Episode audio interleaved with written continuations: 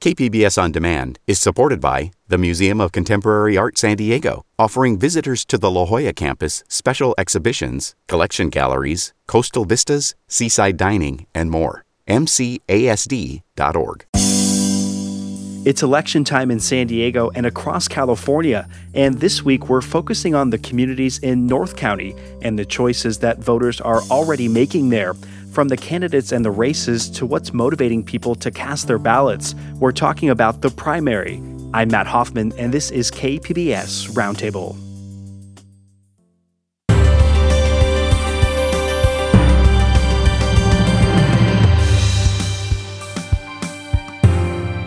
KPBS On Demand is supported by UC San Diego, offering the online Master of Data Science program, a blend of computer science, statistics, and domain expertise. Learn more about University of California San Diego's online Master of Data Science program at omds.ucsd.edu.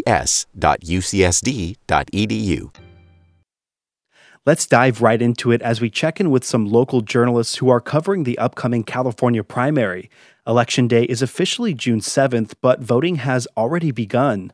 Ballots were mailed out last week, and coming up in the show, we'll have some tips on how you can get organized. But right now, let's introduce our guests on Roundtable. Tania Thorne covers North County for KPBS News. Steve Wyer is a reporter for the Coast News focusing on North County communities. And Matt Hall is the editorial director for the San Diego Union Tribune. Thank you all so much for being here. For the first part of the show, we want to focus on San Diego's North County, and we're starting with Tania Thorne here. Tania, the top of the ticket in a midterm is the balance of power in Congress. The coastal 49th district, it turned blue a couple of cycles ago with Mike Levin now holding that seat. Can you sort of set the stage for us here? What are you seeing in the 49th this year? You know, I think this is going to be a tight race and one I'm personally keeping my eye on because it may have the potential to flip sides. Levin, who's running for a third Democratic term, is being challenged by five Republican opponents, hoping to get power back, and one Democrat. Brian Maryott is one of the Republican candidates and lost to Levin in the last election. He's back for a third run. Another familiar North County name challenging Levin is Oceanside City Council member Chris Rodriguez. There's also an Orange County supervisor, Lisa Bartlett. And because of the redrawn district maps that are intended to balance voter registrations, this is a race that will be interesting to watch. Will the blue wave from 2018 continue its course, or will we see a red wave crash it down? Let's also get some reaction from Steve Wyer with the Coast News. Steve, this is the first election since redistricting. What's changed in terms of the makeup of the 49th district? Yeah, so the 49th district has um, changed a little bit, not a lot. Um, it's gotten a little more competitive. So it basically it stretches now from about San Juan Capistrano in the north down to Del Mar. It goes about as far inland as Fallbrook. The real major change is that the city of Laguna Niguel got added to the district. So now you're looking at a slightly more conservative region being included, um, which makes the district more competitive. Um, according to 538, um, they, they, now consider this went from being a safely democratic district to a more competitive district. Um, and it's pretty much dead even when you look at the demographics. It's about 35% um, dead even for Republicans and Democrats in terms of registered voters. Another congressional district that stretches into North County is the one currently held by Republican Darrell Issa. His district is now the 48th. Steve, how has redistricting changed boundary lines there? Sure. So in the 40, the 48th changed a little bit more. Um, again, it was formerly the 50th, and it gets confusing there. But um, the 48th district covers basically all of East County now, from Riverside County to the border. So that includes Ranchita, Julian, Ramona, um, Mount Laguna, Warner Springs. And it goes a little further north than it did previously. Um, now extends all the way up north to Temecula, Murrieta. Analysts, including UCSD professor Thad Kousser, who I speak with regularly, uh, has said that this is a much more um, competitive district than it was before, uh, but still, again, somewhat favorable for um, the incumbent. We know that Issa's congressional district it has been more competitive, especially in more recent cycles. What is that looking like this year, Tania? I mean, does it look like Democrats are going to be able to put up a serious challenge? You know, Democrats are definitely challenging Issa, and he's facing off with two Democratic candidates and one independent party candidate. No Republicans threw their name in the hat for this race, so it will be interesting to see if Republican support keeps Issa in his position or if this could be a district that also sees a flip. Stephen Houlahan and Matthew Rascon are the two Democratic candidates, and Lucinda Jahn represents the Independent Party. And Matt, from the Union Tribune, I'm curious, could you see either of these districts flipping one way or another? I mean, anything's possible. This is politics, right? So um, we'll know on, on June 8th which two of these candidates in each race uh, proceeds to the November 8th runoff. Um, I, I kind of, you know, see it the same way that Tania did. Like, you know, Levin's got a bit of a fight on his hands. It's I, I, I see I see it as his race to lose. You know, um, he's he's got some chops. We actually just dropped our endorsement uh, for the five congressional uh, races, the five House races, and the Senate seat this morning. So those are all online for people to to, to see. And just you know, I, don't need to go over chapter verse, but uh, we, we looked at Issa and, and Houlahan in, in that race. Stephen Houlahan, who's a Santee City Council member, and, and endorsed um, Stephen. Every couple of years, we also elect a new state legislature. And Steve, one of the races that you recently covered is the 38th state Senate seat. What communities does that cover, and why is that of particular interest to you? Sure. So the um, 38th has gone from being what was more of an Orange County focused district going up into the communities of Laguna Niguel, Aliso Viejo, etc. It's now expanding um, further south, more towards San Diego. So it's adopted a much more San Diego um, centric look. So it includes communities such as La Jolla, Pacific Beach, and you have a situation now where this district looks more coastal, and so it's more favorable for Democrats. So what's going on in this race is um, you have uh, Encinitas Mayor Catherine Blakespear, who is kind of the prospective favorite in the race. Um, she's running. You have a new newcomer, Matt Gunderson, um, who's running. He's a Republican. Then you have Joe Kerr, who's uh, the other Democrat in the race, who's a retired fire captain for from Orange County. Um, Gunderson and Kerr are both from Orange County, um, so Blakespear has the advantage in that she's the only candidate from the San Diego region, which is about 80% of the district is San Diego focused now. Polls actually are surprisingly uh, going somewhat favorably for Gunderson. Um, he's in a situation where he leads the race about by, about 36%, and then Blakespear comes in at 21%.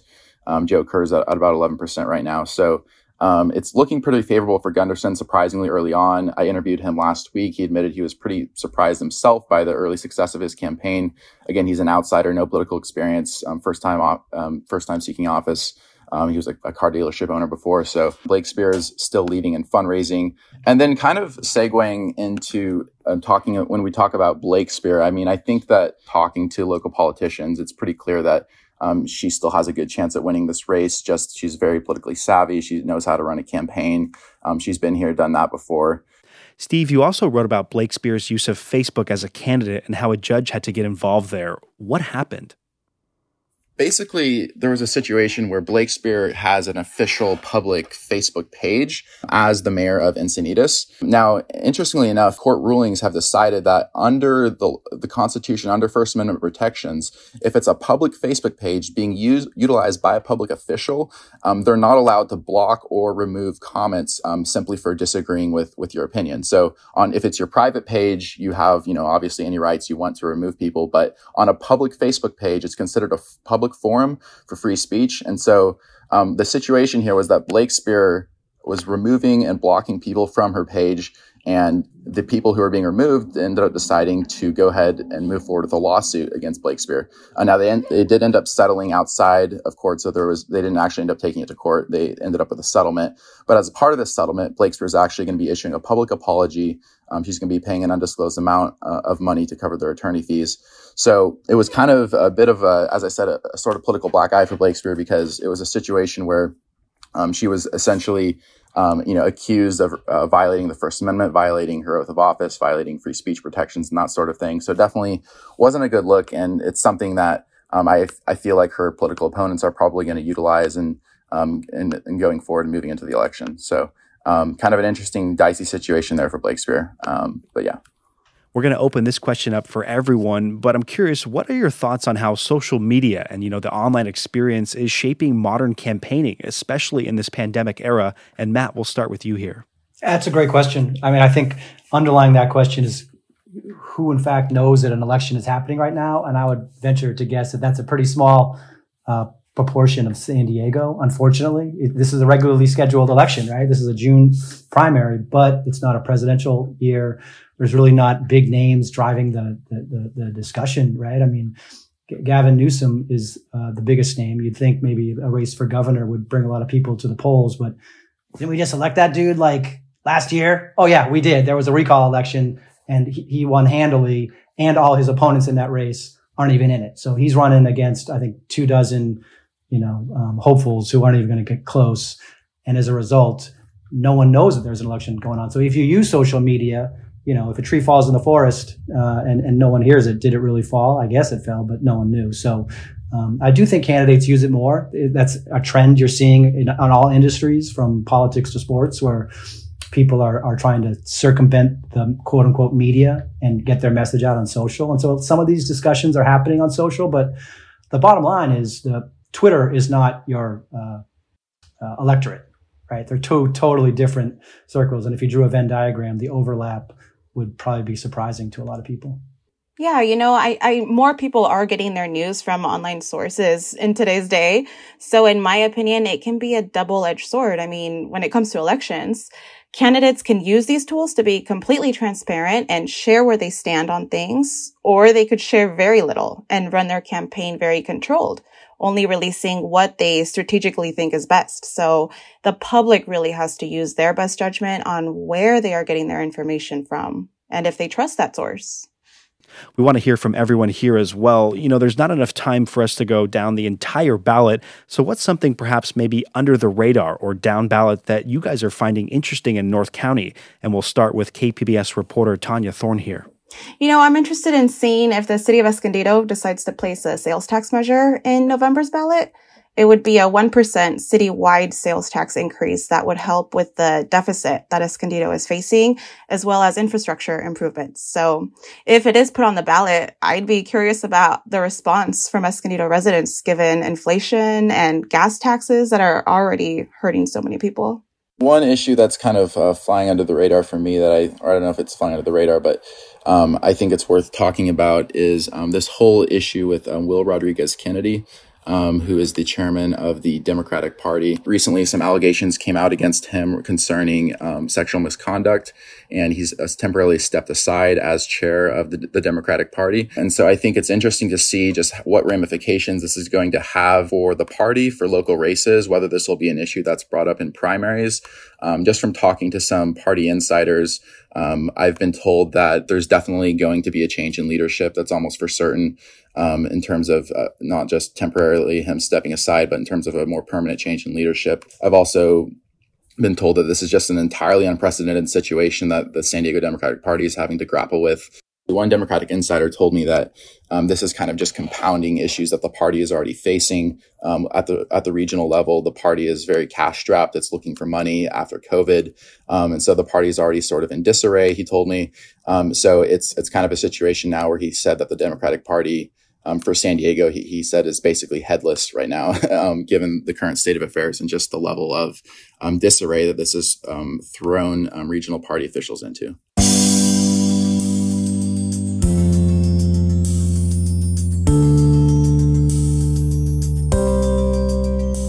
KPBS On Demand is supported by Marrokal Design and Remodeling, helping homeowners with their home remodeling needs. From ADUs to custom kitchen remodels and room additions, Marrokal Design and Remodeling designs and builds your dream home. Learn more at trustyourhometous.com.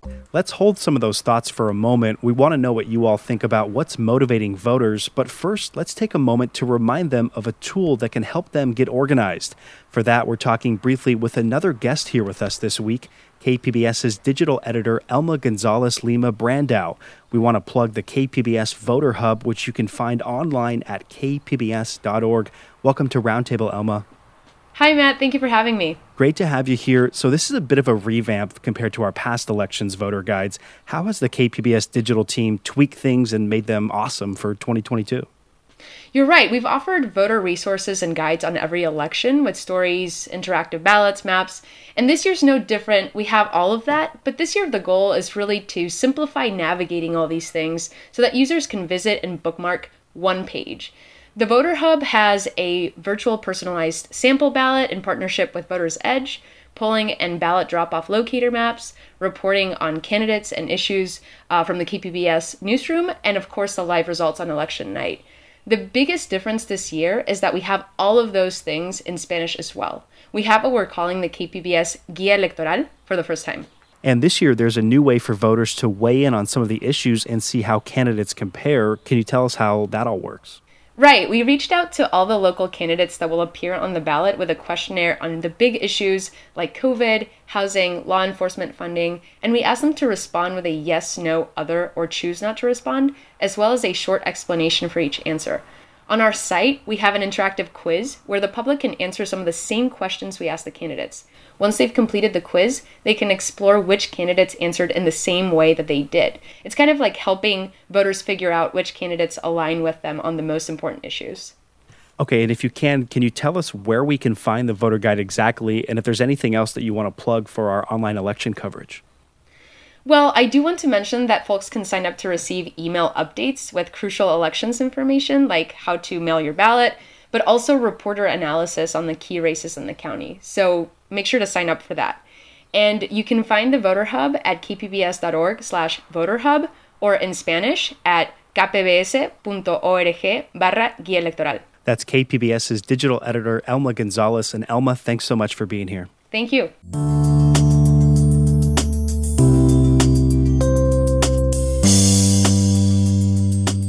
Back with our guests, Tania Thorne, Steve Wyer, and Matt Hall. We've talked about some of what's on the ballot in North County. Now let's shift to talking a bit about the voters themselves.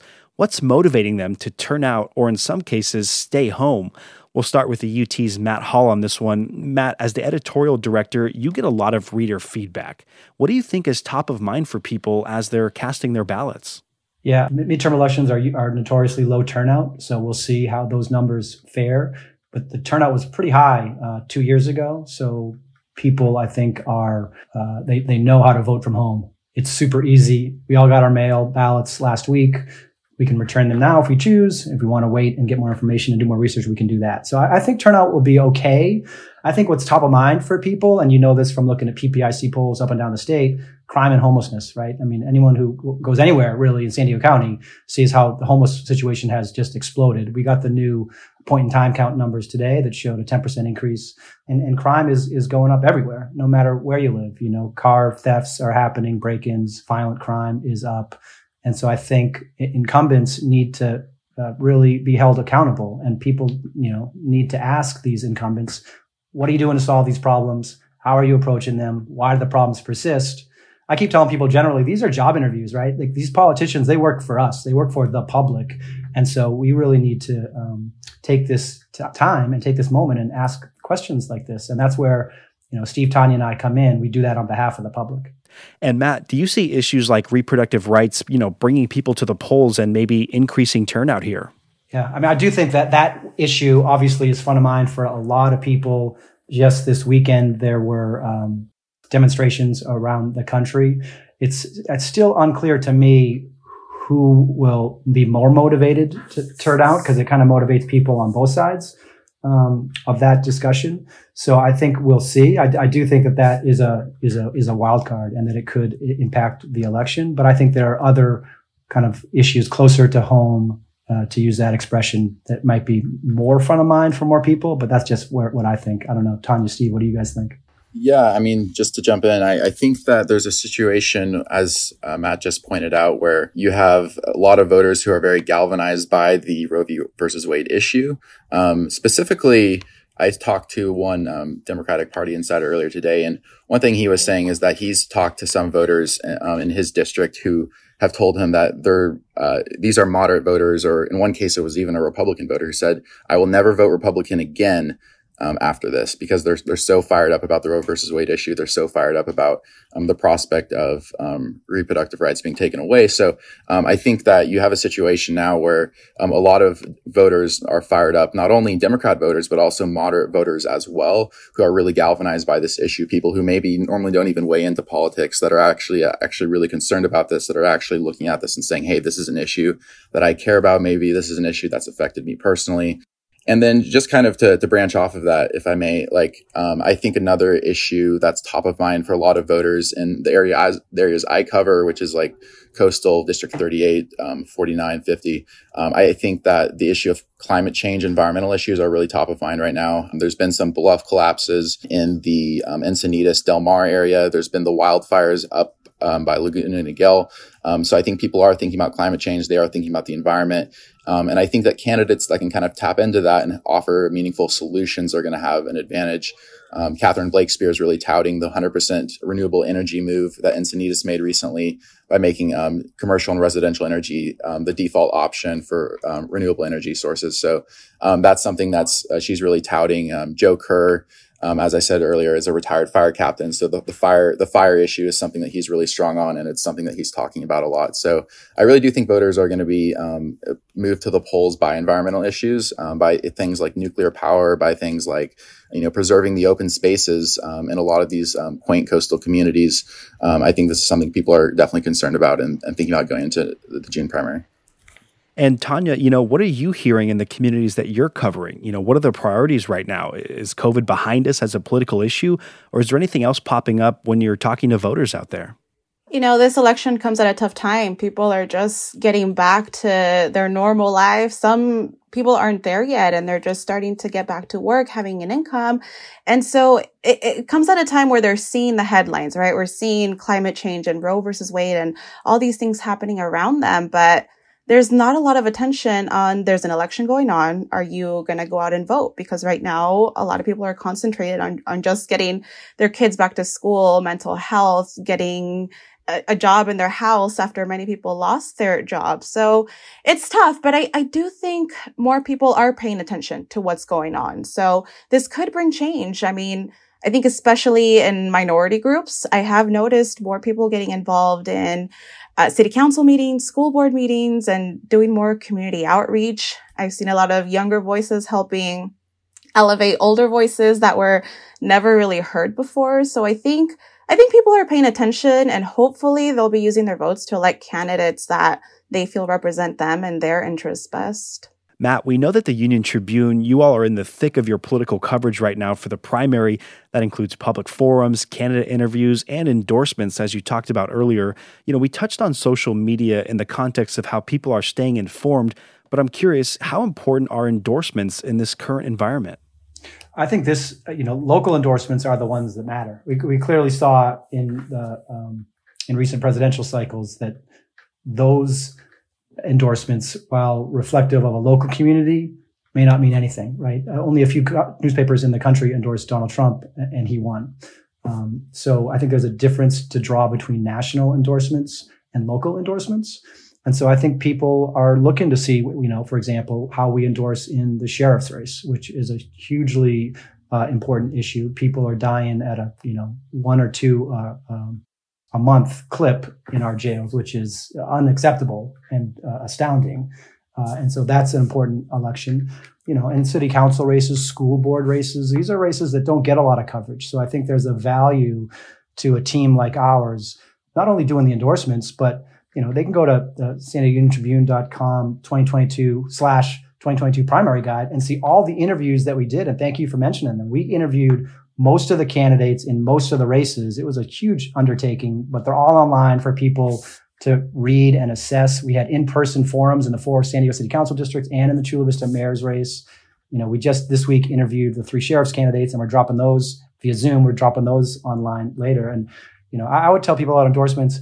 It doesn't matter. We're not saying this is how you should vote. We're saying here, here's our recommendation. What do you think? Do your research, join this conversation. It's important. To Tania's point, people need to elect people that hold their values, that represent them. I mean, again and again, to mine, this is a job interview. And so we need to figure out who can do the job, who will do the job, who should do the job. And that's kind of the point of local endorsements. And I think there is a value to them. And finally, as we wrap up, you know, turnout is always something to consider, especially when it's not a general election.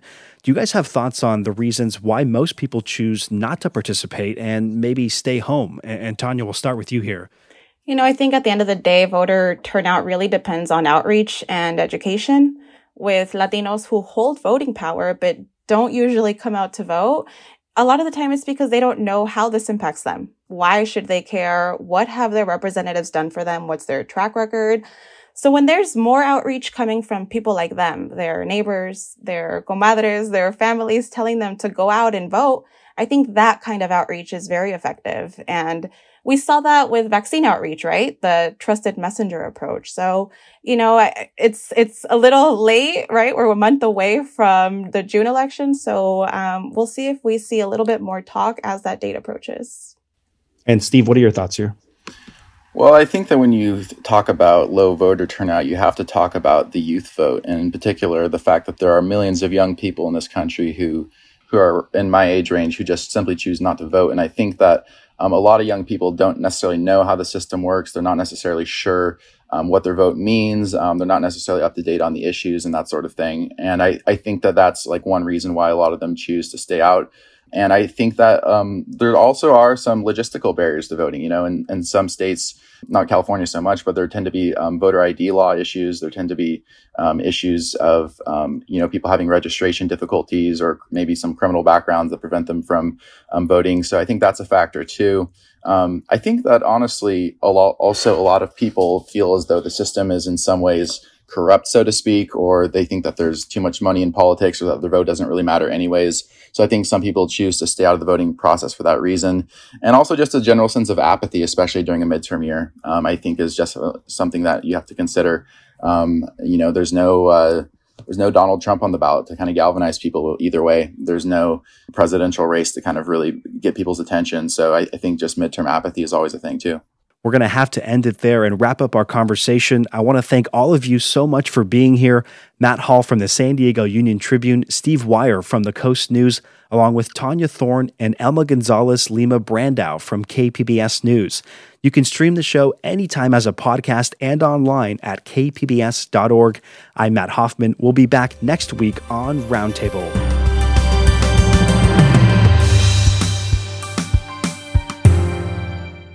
KPBS On Demand is supported by Under the Sun Foundation, presenting the Candlewood Arts Festival in Borrego Springs, featuring temporary public art projects that engage community and place. March 23rd. More at candlewoodartsfestival.org.